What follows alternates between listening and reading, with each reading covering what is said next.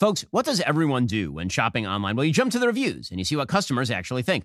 Well, Boll Branch did the hard work for you. In a recent customer survey, 96% said and Branch sheets get softer with every single wash. And Branch sheets are made from the finest 100% organic cotton threads on planet Earth. Buttery to the touch, super breathable, and Branch sheets are perfect for both cooler and warmer months. Their luxurious signature hem sheets were made without pesticides, formaldehyde, or other harsh chemicals. They really do get softer with every single wash. Best of all, and Branch gives you a 30-night risk-free trial with free shipping, returns on all orders. You're not going to want to return them. We love our Boll and Branch product. In fact, when I'm on the road, I actually travel with their cable knit throw blanket. It is that good. Their product is just awesome. After a long day, nothing feels better than a restful night's sleep in the softest, most luxurious sheets. Sleep better at night with the softest sheets from Boll and Branch. Get 15% off your very first order when you use code BEN at bollandbranch.com. That's Boll and Branch, spelled B O L L A N D, branch.com. Promo code BEN. Exclusions apply. See site for details. Bollandbranch.com. An attempted terror attack in New York City. Roy Moore is on the ballot tomorrow. And President Trump is now in the crosshairs of Democrats focused on sexual harassment. I'm Ben Shapiro. This is The Ben Shapiro Show.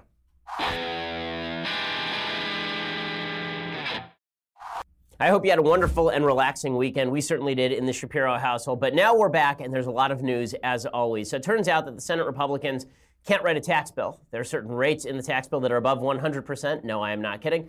And there was an attempted suicide bombing in New York.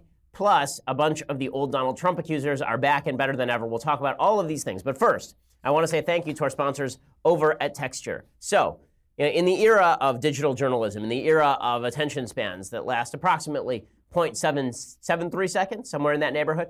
What you actually want is in depth journalism a lot of the time. And the only folks doing that, unfortunately, are some of the folks in the magazine business. Well, that's what Texture is for. The Texture app gives you unlimited access to 200 premium magazines. It has titles like Time, The Atlantic, The New Yorker, Vanity Fair, and Wired. If you're watching the New Yorker coverage of all of the sexual harassment, sexual assault allegations out of Hollywood, it was The New Yorker doing all of the heavy lifting. The Atlantic has a lot of very in depth articles about foreign policy that are really fascinating.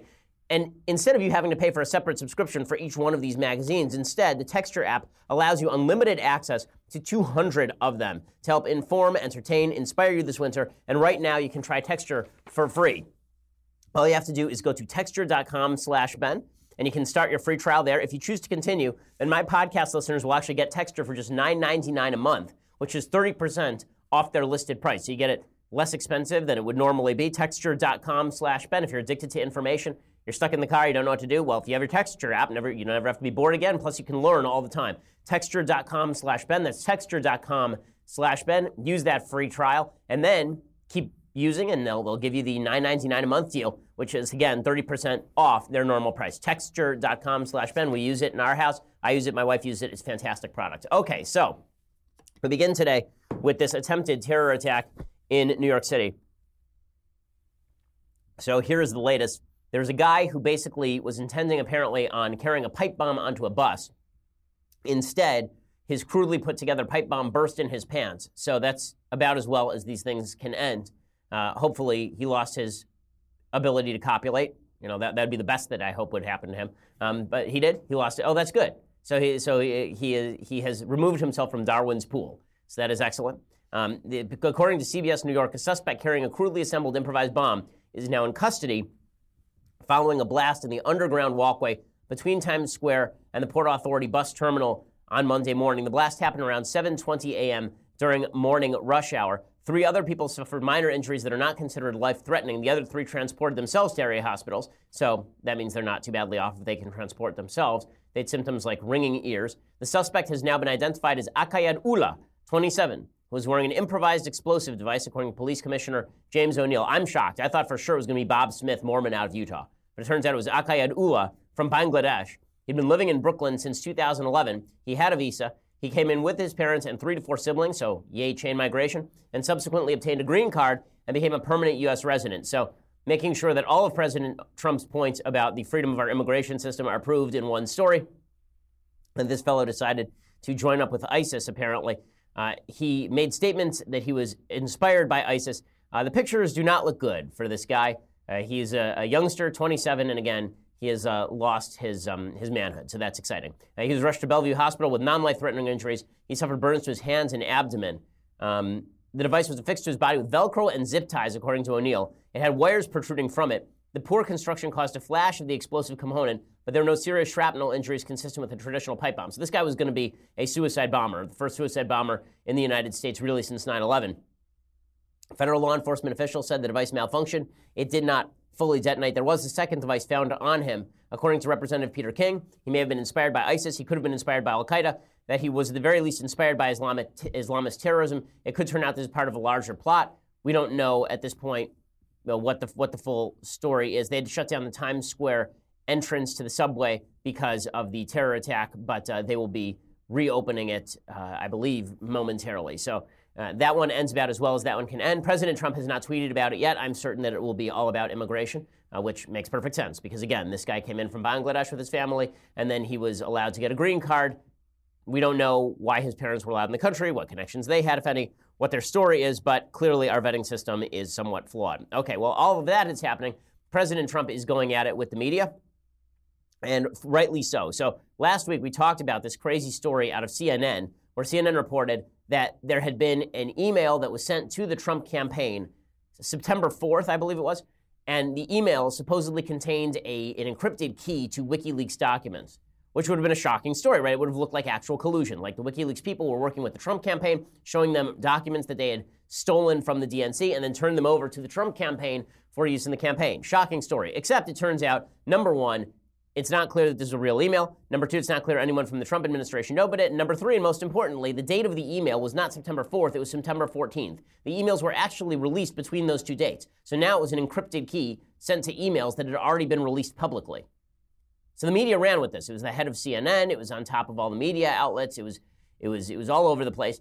And then there was a, a story over the weekend where Dave Weigel, who is a reporter over at the Washington Post, he put out a, he put out a tweet that was a picture of Trump's rally in Tuscaloosa, Florida.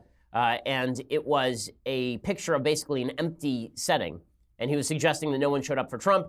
Turns out that was false. The entire stadium was full. And so Trump began tweeting about it. Here is what President Trump tweeted about the media. He tweeted very little discussion of all of the purposefully false and defamatory stories put out this week by the fake news media. They're out of control. Correct reporting means nothing to them. Major lies written, then forced to be withdrawn after they exposed, a stain on America. You want to know why nobody believes the media? Because the media do a job like this. And I'm trying to remember who made this point, but it's a good point. It wasn't me, uh, but the point is a good one. And that is that all of the errors are in one direction. There's never an error in journalism that actually has an impact on Democrats, right? The errors in journalism always hurt the Republicans. And so you have to think that this has something to do with the bias in the media, right? Weigel, who is, from what I can tell, a nice guy, I've dealt with him a little bit, but he's certainly of the left. I mean, he was part of the so called JournoList on which uh, several years ago, this would have been like 2012, 2011, uh, in which Weigel was part of this list of journalists who were kind of talking about stories, all of them from a left wing perspective. Trump at his rally talked about the fake news, and he said that they are not spending any time talking about the economy, which is also true. He said things are going really well for our economy. He tweeted this out. The subject, the fake news, spends as little time as possible discussing. Stock market hit another record high. Unemployment is now at a 17 year low. Companies are coming back into the USA. Really good news, and much more to come. All of this is true, right? Unemployment is at a 17 year low. The stock market is at another record high. And a lot of that is due to the feeling not that President Trump is necessarily getting huge things done, but that President Trump is not going to threaten the economy. One of the reasons money sits on the sidelines is uncertainty. Anyone in economics will tell you uncertainty is not good for the economy. Trump does not actually create economic uncertainty because, again, if Trump is going to do anything, it's very likely to benefit business, not to harm business. The same was not true for President Obama. So Trump is right. The media have spent very little time talking about the economy. Now, to be fair to the media a little bit, President Trump doesn't spend a ton of time talking about the economy either. But it is also true that the media go out of their way to pick stories that are not good for President Trump. And Dave Weigel, by the way, came out and apologized for having sent all of this, uh, for having for having sent this tweet with the empty stadium after Trump came out and criticized him personally and suggested that he might be fired. I here is Weigel apologizing. Sure thing, I apologize. I deleted the photo after David Martosko told me I'd gotten it wrong was confused by the image of you walking in the bottom right hand corner. It was a bad tweet on my personal account, not a story for the Washington Post. I deleted it after like 20 minutes. Very fair to call me out. Everything I say on Twitter is a joke, except what I say about uh, Swin24, which is, I think, uh, uh, another reporter. In any case, Weigel handles that like a man, and that's the way you should handle it when you make a mistake. So, uh, good for Weigel, but the bottom line is that no matter how much the media now attempt to walk it back, the overwhelming feeling that the media are out to get Trump has a pretty significant effect on how people see politics. And that means that they are less likely to believe outlets that are not on their side. It means that they're, even if there are outlets on their side, they may believe that those outlets are quote unquote out to get politicians if the politicians have been victimized by the media before. And this is not good. It's not good for the media. It's not good for politics. It's not good for the soul of the American people. Trump is not wrong, again, to attack the media on a routine basis. The media have attacked Trump on a routine basis. However, the, Trump's attacks on the media are just polarizing politics even more. I wish that Trump would restrict his attacks on the media to things like the CNN thing.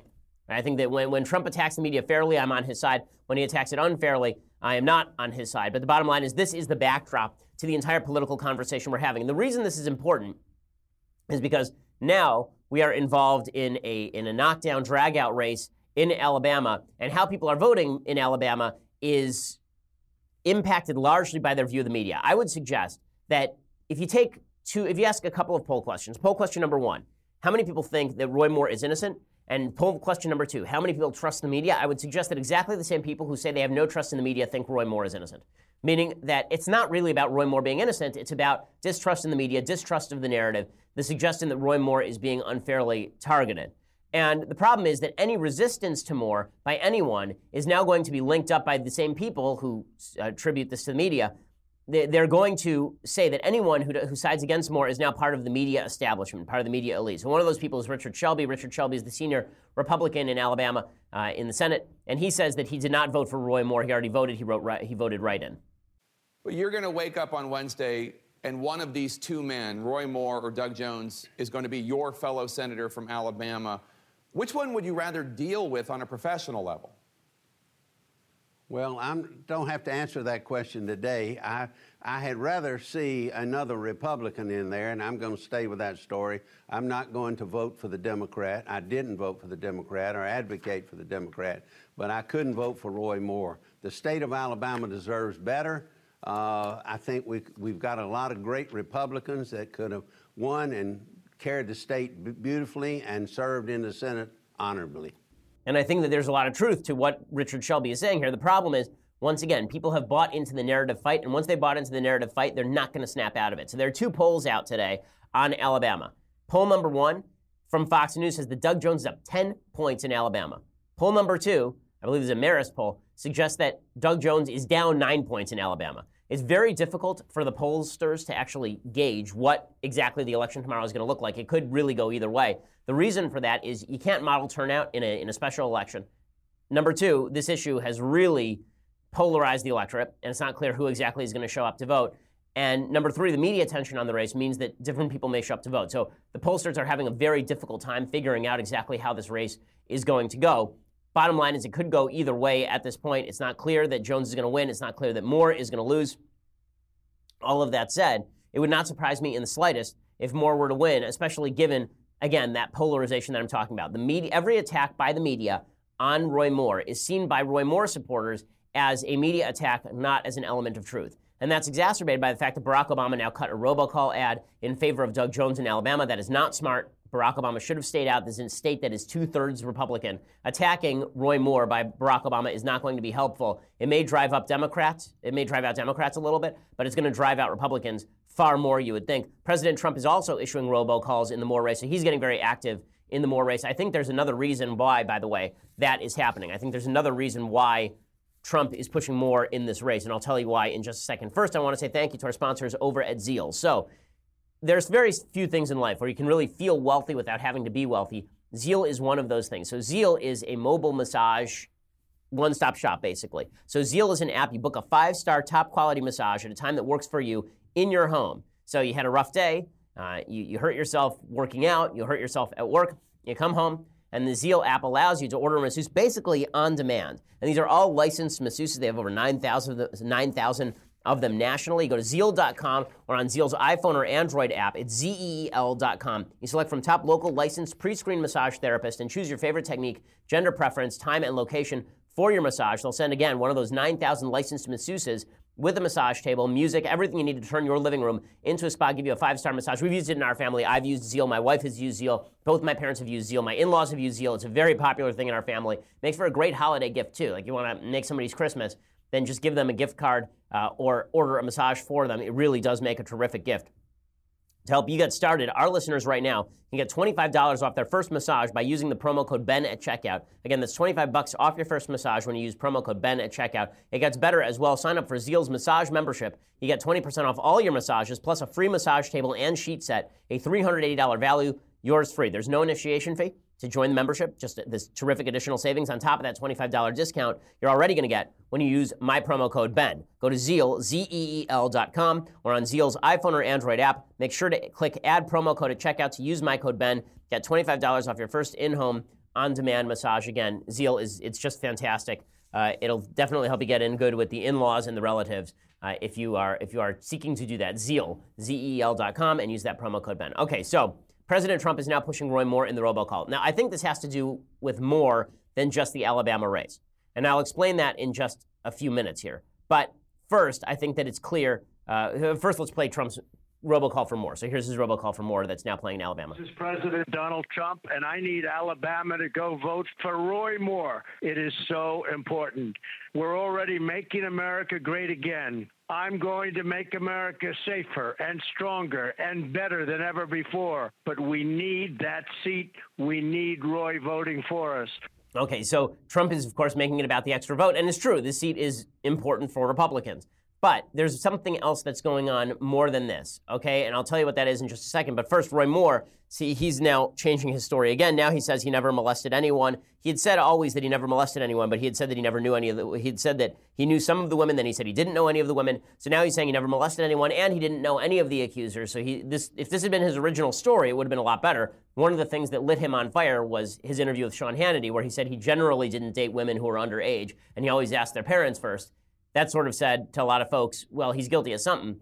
Well, now Moore is, is changing his story and he's saying he's completely innocent. You have said that you did not know them or had no encounter with them. That's my understanding. I do not know them. I had no encounter with them. I never molested anyone. And for them to say that, I don't know why they're saying it, but it's not true. Okay, and that's going to be his line, right? His line is going to be that none of it's true. He did not hit her. He did not. I did not. Oh, hi, Mark. That's it. Sorry, you'll, you'll understand that reference when we get to things I like a little bit later in the show. But, but it's just, this is his new line, and he's going to play it for all that it is worth. Now, why is Trump so focused on this? The reason that Trump is focused on this is because the entire media has blown this up now, not into just is this race an endorsement of Trump? That's what they would have done normally. If you were just a normal Republican candidate, they would have turned this race into a Democrat is challenging in Alabama. That means that Trump is unpopular. And they did that in Virginia when Ed Gillespie lost his gubernatorial race over there. And when there was a big sweep in Virginia, they turned it into this was a referendum on Trump. But there's something else going on here. Everyone knows that this is the first step in the move against Trump himself on charges like those used against Roy Moore, on sexual assault, sexual harassment charges. It's the reason why Al Franken was thrown under the bus last week. The reason Al Franken had to go under the bus, the reason that Al Franken had to be thrown out of the Senate, and he's still sitting there, by the way, uh, is because the entire Democratic Party now wants to wheel and hit Trump. This is perfectly obvious. Even Roy Moore's strategy people are saying this. They're trying to drive the vote out, so they're saying that you have to vote for Moore in order to vote for Trump. That's their line. Dean Young is the chief political strategist for the Moore campaign. Here's what he had to say. You see, this is President Trump's agenda, and that's why it's so important that that uh, Judge Moore win this race. Last night we had Doug Jones, the liberal Democrat, with one of his Senate buddies, uh, Cory Booker, who said that that the president should resign. Donald Trump on trial in Alabama. If the people of Alabama vote for this liberal Democrat, Doug Jones, then they're voting against the president who they put in office at the highest level. So it's very important for Donald Trump. And again, it's ground zero for President Donald Trump. If they can beat him, they can beat his agenda because Judge Moore stands with Donald Trump and his agenda. And you can see this is the direction, he's right, this is the direction Democrats are moving. Chuck Todd, right, over on, M- on NBC and MSNBC, he says that after Al Franken resigns, we have a new standard now. Funny how the new standard didn't apply when Bill Clinton was in office. Funny how the new standard didn't apply when Teddy Kennedy was line of the Senate. Funny how the new standard didn't apply while Hillary Clinton was running. But boom, Hillary Clinton's done, and now we're back to a new standard. It's a brand new standard. It's just amazing how that works, right? The new standard is if you sexually assault or sexually harass people, you should resign. I'm old enough to remember when that was the Republican line. But now this is the Democrat line. So here's Chuck Todd basically saying, We sacrificed Al Franken on the altar of sexual goodness. And now there must be others who sacrifice themselves. You can see which direction this is going. Here's Chuck Todd. Back now with Endgame, I want to talk, Peggy, about the Franken standard, because we now have a new standard for resignation, you could argue, uh, when it comes to Al Franken. Ruth Marcus, uh, a familiar face to many here of the Washington Post, wrote this. There's no doubt in the case of Al Franken, the Democrats are better off with the Minnesota senator gone. There's more doubt about whether justice was done. I agree, none of it is acceptable. What gives me pause is both the rush to judgment and the one-size-fits-all nature of the punishments. Fair enough, but we had, you know, this is a country trying to establish, it's certainly a U.S. Senate trying to establish new standards for acceptable behavior. And again, funny how the new standards only apply as soon as Trump enters office. Here's Bernie Sanders two weeks ago, wouldn't get rid of Al Franken. Now, who should, who should leave? It's Trump, of course. He wasn't well, I don't know that you know what was in Al Franken's mind, but the point is, the point is that we have the absurdity now of a president of the United States who basically says on a tape that everybody in this country has seen his pride, in a sense, in assaulting women, and he has not apologized for that. And he has, you know, not offered his resignation. The no, what US I just said, what I No, just, oh, Chuck, Chuck, what I just said is Al Franken felt it proper for him to resign. Here you have a president who has been accused by many women of assault, who says on a tape that he assaulted women. He might want to think about doing the same. And you can see that this is the direction that all the Democrats are moving now.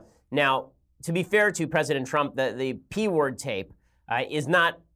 It's not supremely clear on the idea that Trump himself admitted to grabbing women by the bleep, right? He talks about how he moved very heavily on one married woman. Uh, he's talked. He talked about how he likes to kiss women. He just can't stop himself from kissing women.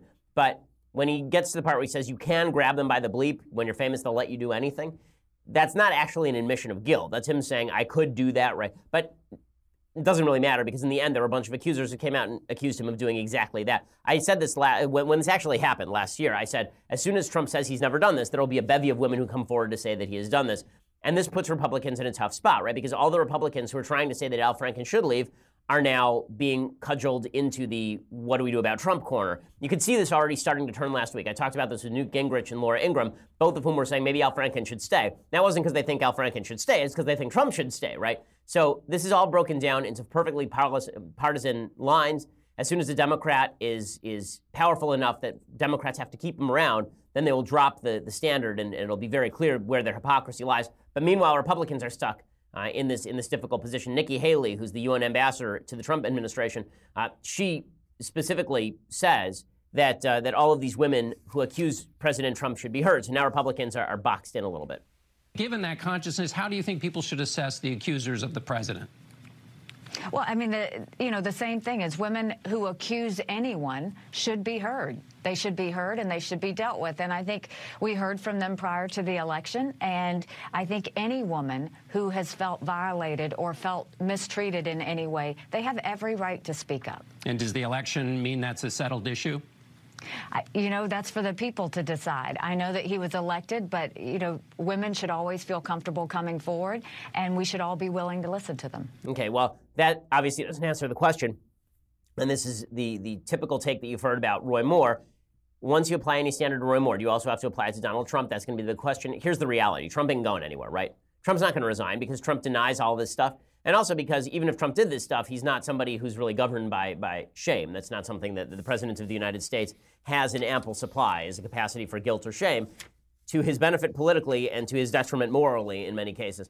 Um, but it, the, one of the things that, that I think that one of the reasons the Moore thing has become a microcosm is because everybody knows what the next step is. And the next step was always coming, and that was the Democrats deciding to use the club of Roy Moore and turn it against Trump. Again, it's why they made the blood sacrifice of Al Franken and John Conyers, not because they actually care about the women. Now, I'm going to talk about what the media are doing to advance this entire narrative in just a second. But first, I want to say thanks to our sponsors over at USCCA. So we hear lots of stories in the news about somebody breaks into a house and a good guy uses a gun to protect his family but then he's the one arrested. Well, thanks to our court system, this actually happens a fair bit. And that's exactly what could happen to you if you're not fully prepared. That's, here's how you can take a simple, rewarding journey to complete firearms and family defense confidence. It's the Complete Firearms and Family Defense Guide from our friends over at the USCCA. It's 100% free. You will learn how to detect attackers before they see you, how to survive a mass shooting, the safest, most dangerous places to sit in a restaurant, how to responsibly own and store a gun, even if you have little kids. I have two little kids. It is particularly important to, to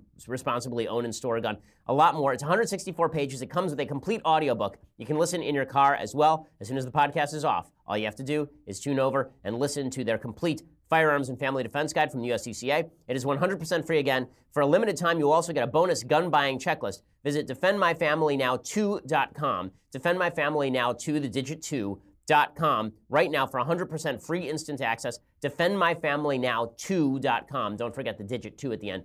Again, that's defendmyfamilynow2.com. You get free instant access to that 164 page guide that will teach you all you need to know about detecting attackers and surviving mass shootings and, uh, and how to responsibly own and store a gun and all the rest of these vital pieces of information. Our friends over at USCC are making gun ownership safer and more worthwhile. Okay, so the media we, we get back to the media here because the media are now forwarding this narrative. So you can see, you know, Trump attacks the media because the media attack him.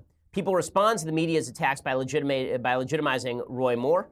Trump legitimizes Roy Moore because of the media attacks. The media take the Roy Moore attack and, sh- and shift it to Trump, which, in a certain perverse way, actually justifies Trump's distrust of the media in the first place.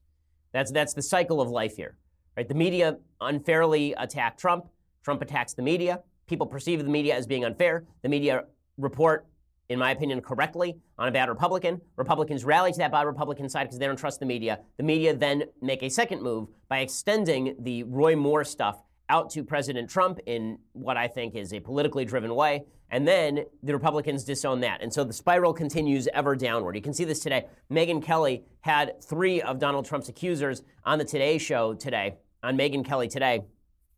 She brought on Samantha Holvey, Jessica Leeds, and Rachel Crooks all of them say that at some point they were on the receiving end of behavior from Trump, ranging from forcible kissing to groping. These all, all these women showed up uh, in the middle of the campaign. If you recall, uh, we begin with a flashback to Jessica Leeds. Here's Jessica Leeds, one of the accusers. She suggested that Trump groped her without permission. This is back in 2016. I was sitting with him on an airplane, and he went after me on the plane. Yeah, I'm going to go after. Believe me, she would not be my first choice, that I can tell you. I, I find that just ludicrous because he didn't pick me. I was there. I was available, and he was bored. That's, that's all it was. That's all it was. The other women who are beautiful and, and, and beauty pageant types, and most of them have long blonde hair, which is something he seems to like. He picked them, but I was just there. Okay, so she is one of the accusers. That was one of the accusers Kelly had on today. Second accuser is a woman named Samantha Holvey. She says that Trump used to like walk through the Miss USA pageant and then inspect the contestants. As I understand, there uh, you have an experience of something that happened the night before the pageant. Well, not the night before the pageant, but um, when we were in New York City on the media tour, they were doing a book launch at Trump Towers for the Universal Beauty um, book, and they had a bunch of former Miss USAs and Miss Universes and all 51 of us, and we did the red carpet, and that was tons of fun. And then they lined us all up, and Trump went down the line, and he shook your hand and, um, you know, looked you over, looked you up and down, head to toe. Um, and was just checking everybody out. And you thought you felt? I felt uh, very dirty. Um, it was very creepy. It's kind of like when you're at a bar and a creepy guy is checking you out. That's that was the experience for me. Okay, so number one, that is not actually sexual assault. Okay, and if it's sexual harassment, you are in the Miss USA contest, like where people gaze upon you in your bathing suit like Donald Trump runs it? Was was was anybody under the impression that this was a class contest? Uh, like really, but it's this is one of the things the media are doing. They've lumped together everything from Harvey Weinstein all the way down to Samantha Holvey. They did that in order to get rid of Donald Trump. One of the reasons they started taking the Weinstein stuff seriously is because this was always going to wheel on President Trump. Now, should President Trump have borne some responsibility for the stuff that he did during the campaign?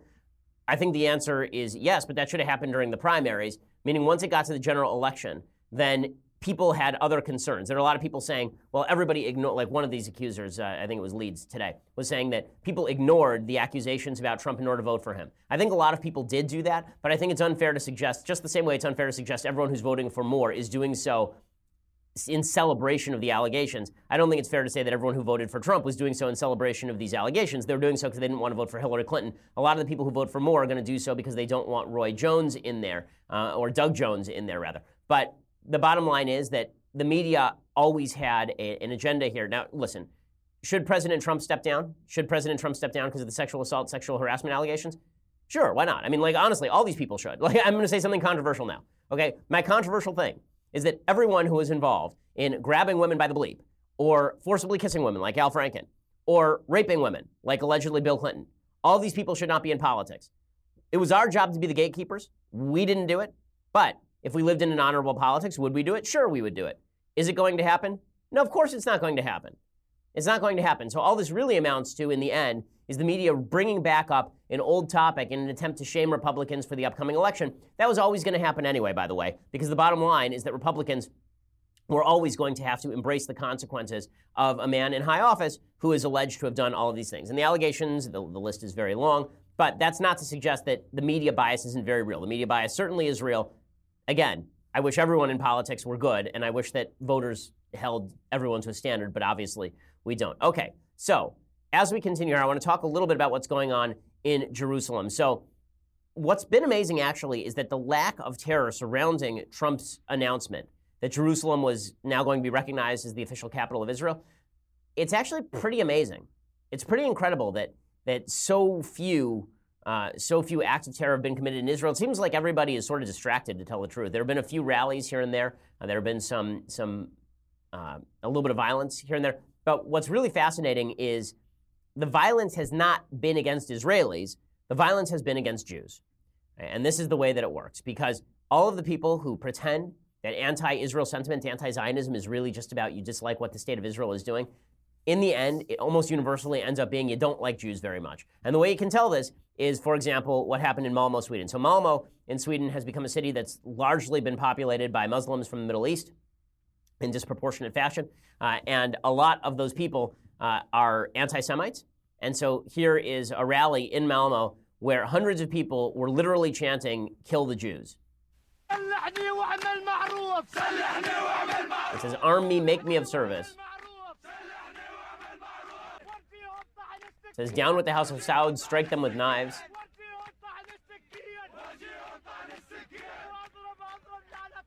Strike, strike, do not be afraid.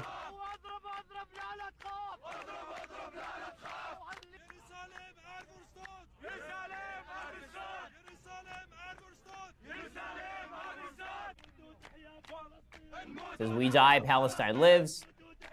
These charmers are in the West, by the way. Right? These charmers are in the middle of Sweden. And they started chanting in the middle of this thing about how Jews should be killed. Right? We want to we want to go shoot Jews. So just really nice. There was a Molotov cocktail that was thrown in a Swedish synagogue over the weekend because obviously every synagogue is Israel because everybody identifies Jews with Israel, and more importantly, they identify Israel with Jews, which is the reason they hate Israel in the first part in the first place. According to the New York Daily News, three people were arrested after a synagogue in Sweden was attacked with Molotov cocktails on Saturday night. About two dozen people were attending a youth party inside the synagogue in Gothenburg when suspects threw burning bottles against the building. Police told Göteborgs Posten. The kids inside took refuge in the basement. According to a mother who spoke to Expressen, her daughter was in the building and texted her during the incident. Mom, I'm getting scared, she wrote.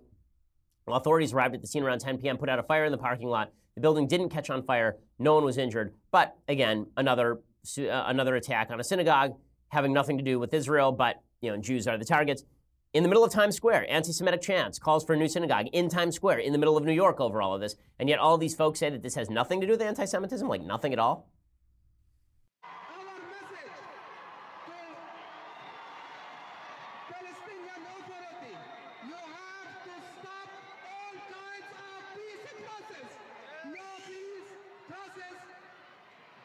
negotiation with the occupation in Palestine also has to be stopped and to be finished. We have to start a new intifada. Intifada, intifada. Intifada, intifada.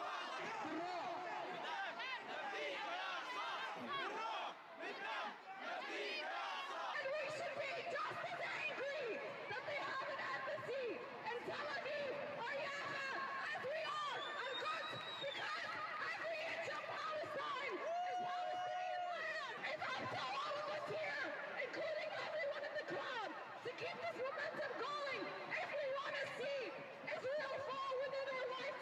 happening right in the middle of Times Square. But don't worry, folks, it has nothing to do with anti Semitism. Clearly, the only reason that the Muslim world is upset is because of Trump in Jerusalem.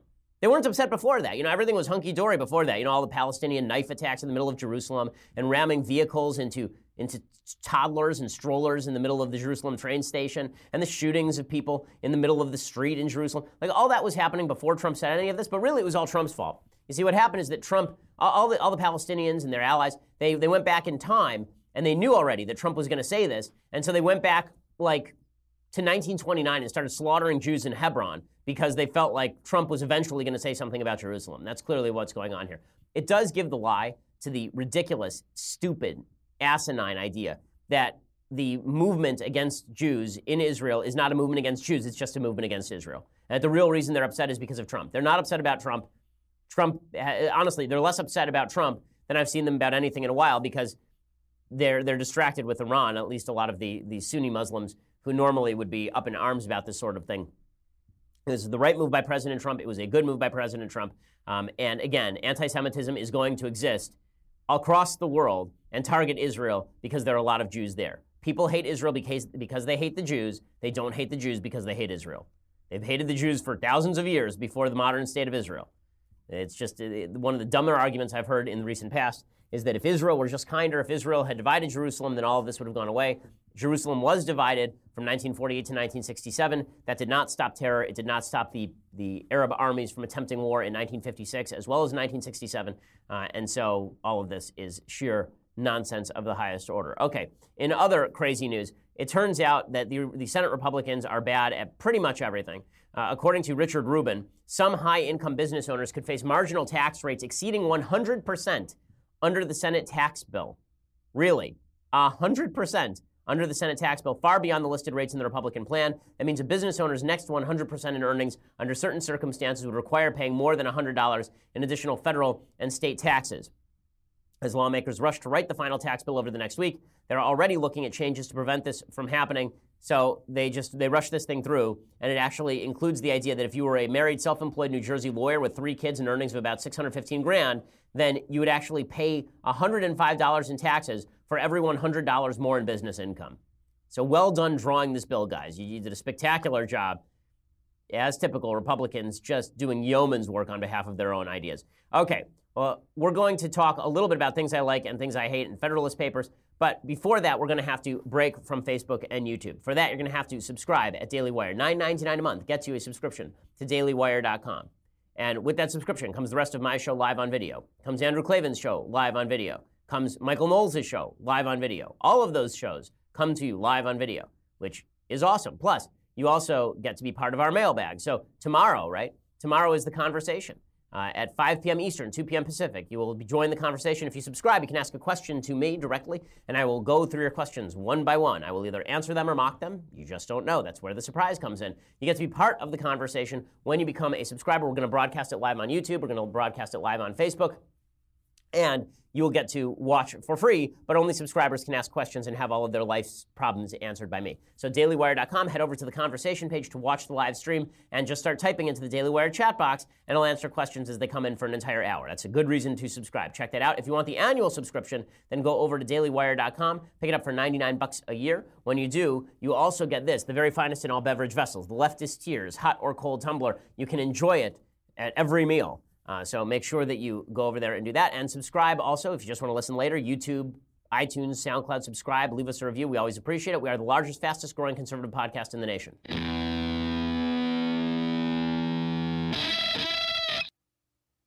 Alrighty, so I'm going to leave some time for some things I like and things I hate and the Federalist paper of the day. Every Monday we go through a Federalist paper. We are now up to Federalist number seven, so we'll get to that. Okay, so uh, we begin with things I like. So I will admit I have not seen this entire movie yet. Uh, Mathis, my, my producer, uh, has been highly recommending The Room for, uh, for at least a week to me. Ever since I learned of this movie, The Disaster Artist with James Franco, I was like, what is that about? He said, well, there's this movie, The Room, and it is a so bad it's good classic. It's just an amazing film. Mathis owns a copy of it that he forgot at home. You cannot stream this. Apparently, you have to get it on DVD. But but you got but you that's right. Mathis says you have to commit. Um, and the and you but you can watch the best scenes of it on YouTube. And I will say this, you know, Mathis says you have to watch the whole thing. to get the humor of the room, you don't actually have to watch the whole thing. You just have to watch some of the scenes because they are incredible. So I, for you, have brought together a couple of the scenes from the room.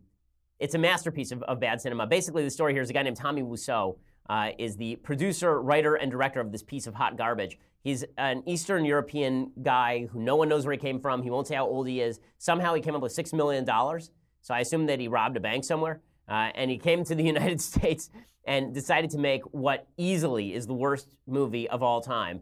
Um, it's true, but he meant it to be good. He didn't mean it to be parodic. I mean, he meant it to actually be a good movie. He stars in it. He's supposed to be an all American guy. He sounds like a Transylvanian vampire. Apparently, there was originally a scene where he would turn into a vampire in the film. Uh, that was cut, unfortunately. That would have made it even greater. It might have killed it because it might have it might have actually broken the realism of the of the terribleness. Um, but here here are a few scenes from the room. You, again, this has been the news because James Franco made a movie called The Disaster Artist about the making of this terrible, terrible film.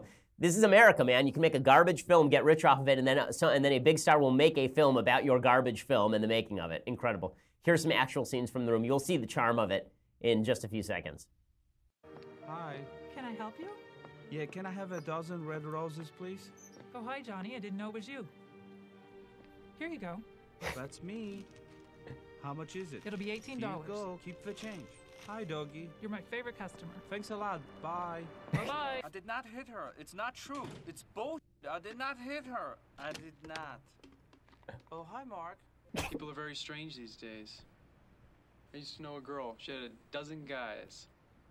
One of them found out about it, beat her up so bad she ended up in a hospital on Guerrero Street. What a story, Mark. You are lying. I never hit you. You are tearing me apart, Lisa. Okay, it's amazing. It's amazing. I mean, what, what more is there to say about it? If you want to see something really funny, uh, watch the watch the compiled uh, the compiled scenes, the compilation, and then go over to go over to the honest trailers version of the room because it's very very funny. Um, but this thing has become now a cult classic, and for good reason. I did not. That, that was my reference earlier to. Uh, I did not hit her. I did not. It's. oh hi, Mark. Amazing, amazing. I have to say, my, my single favorite thing there is um, is the story about the woman who's beaten so badly she ends up in a hospital, and Tommy Wiseau laughs. Ha ha ha! What a story, Mark. That's that. That, that was his takeaway. Incredible. So, okay, so from the ridiculous to the sublime. Uh, over the weekend, I had the opportunity to read a, a biography about Beethoven by a guy named John Suchet. Uh, he is the BBC commentator on Beethoven. Um, the, it's not a, kind of the most in-depth biography of Beethoven. It gives you the broad strokes of his life. Um, there's a, a little bit too much speculation for my taste, but the biography is very readable and it's a very quick read. So if you want sort of the background on who Beethoven was and all of his trouble, uh, the, the biggest problem that I have with people's kind of takes on Beethoven is they put a lot of focus on his love life and the immortal beloved letter and all this kind of stuff. I think that has very little to do with his art. Um, Beethoven's art was all about his, his level of skill, uh, his mastery of music, the really seismic developments in music that he was responsible for. Uh, over the rest of the week, I'm going to pick some Beethoven pieces that show you sort of the, the mastery that, that, Beethoven had over his art. And we'll talk a little bit about what's unique about Beethoven this week because I, I was. You know, th- this weekend I was thinking I haven't been enjoying things as much as I as much as I ought lately, and I think that's because I wasn't listening to enough music. Really, I was I was listening to too much uh, talk. I was listening to I was instead of spending time just listening to, to uplifting music, uh, I was spending time on other things, and that was a mistake. And so I had some chances to listen to some great music over the weekend, and it really lifted my spirits, which I think is important. So this is a good place to start. You can pick up the book Beethoven the Man Revealed by John Suchet, worth reading. Okay, time for a couple of things that I hate.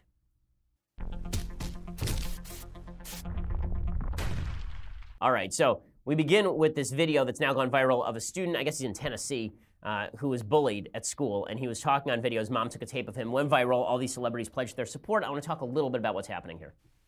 Why do they bully? What What's the point of it? Why do you find joy in taking innocent people and finding a way to be mean to them? It's not okay. What do they say to you? They call me, they make fun of my nose. They call me ugly. They say I have no friends. What'd they do to you at lunch? Pour milk on me and put a hand down my clothes. Threw bread at me. Is it just you? Yep. Or is it other kids too that feel that way? Say it's other kids too. How's that make you feel? I don't like that they do it to me, and I for sure don't like that they do it to other people, because it's not okay. Okay, so there are a couple of things about this. So, number one, as someone who was viciously bullied in school, um, I can say that this what this kid's experiencing is uh, is not just real. Uh, it's like if you've actually been through this experience, you, you know what this feels like. You, you've been exactly where this kid is. I have to say, I don't like that the mom took this tape and put it online. I don't like that. Um, I think that this is a situation where the mom needs to march herself into the principal's office and take care of business, or she needs to walk over to the kids' houses and take care of business. Uh, this is something I intend on doing with my own kid if this ever becomes an issue. If my kid bullies, you know, I'm not big on spanking, like it's not a thing in my house. But if my kid became a bully, that would be a time for spanking. Uh, it really would. Um, but you know, my, my father was was the person who went in and took care of business when it came to bullying. I think I've told the stories on the show before. I, don't like uh, embarrassing this kid. This kid forever is now going to be associated with being the kid who's crying over being bullied. And yes, that brings you some national sympathy. And yes, a lot of celebrities will come out of the woodwork to talk about how terrible bullying is because it is. It is just awful. But I think that the only way that we're actually going to solve this problem is not on a national level with celebrities saying things. It's going to be on a parental level with parents going out and doing something about it. So I wish that mom had, had instead of taking this tape, I wish that mom had marched herself over to the principal's office and threatened some consequences, or went over to the parents' houses and threatened some consequences, and made sure that this did not happen again. Uh, I wish that she had gotten this kid fighting lessons so the kid could kick the crap out of his bullies. Um, I think that that's a better short-term solution than, uh, and long-term solution actually, than putting tapes like this up online. I just feel awful for this kid. I feel awful for him. And if and, and everybody's celebrating this, how great it's going to be. You know what's going to happen to this kid six months after after all the celebrities are gone? Six months after all the celebrities are gone, all the celebrities have gone back to making their movies, and they've gone back to being the beautiful people. This kid is going to get it twice as hard from the rest of the bullies in his class. That's how this works. It's it's just yuck. Okay.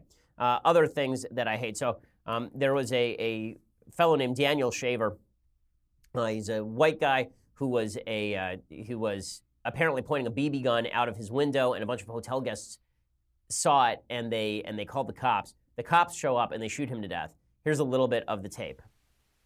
I didn't say there's a conversation. Hands your hair! Hands up in the air! You do that again, we're shooting you. Do you understand? Please do not shoot me. Then listen to my instructions. I'm trying to do what you Don't talk! Listen! Hands straight up in the air. Do not put your hands down for any reason. You think you're going to fall, you better fall on your face. Your hands go back in the small of your back or down. We are going to shoot you. Do you understand me? Yes, sir. Crawl towards me. Crawl towards me! Yes, sir. Don't talk!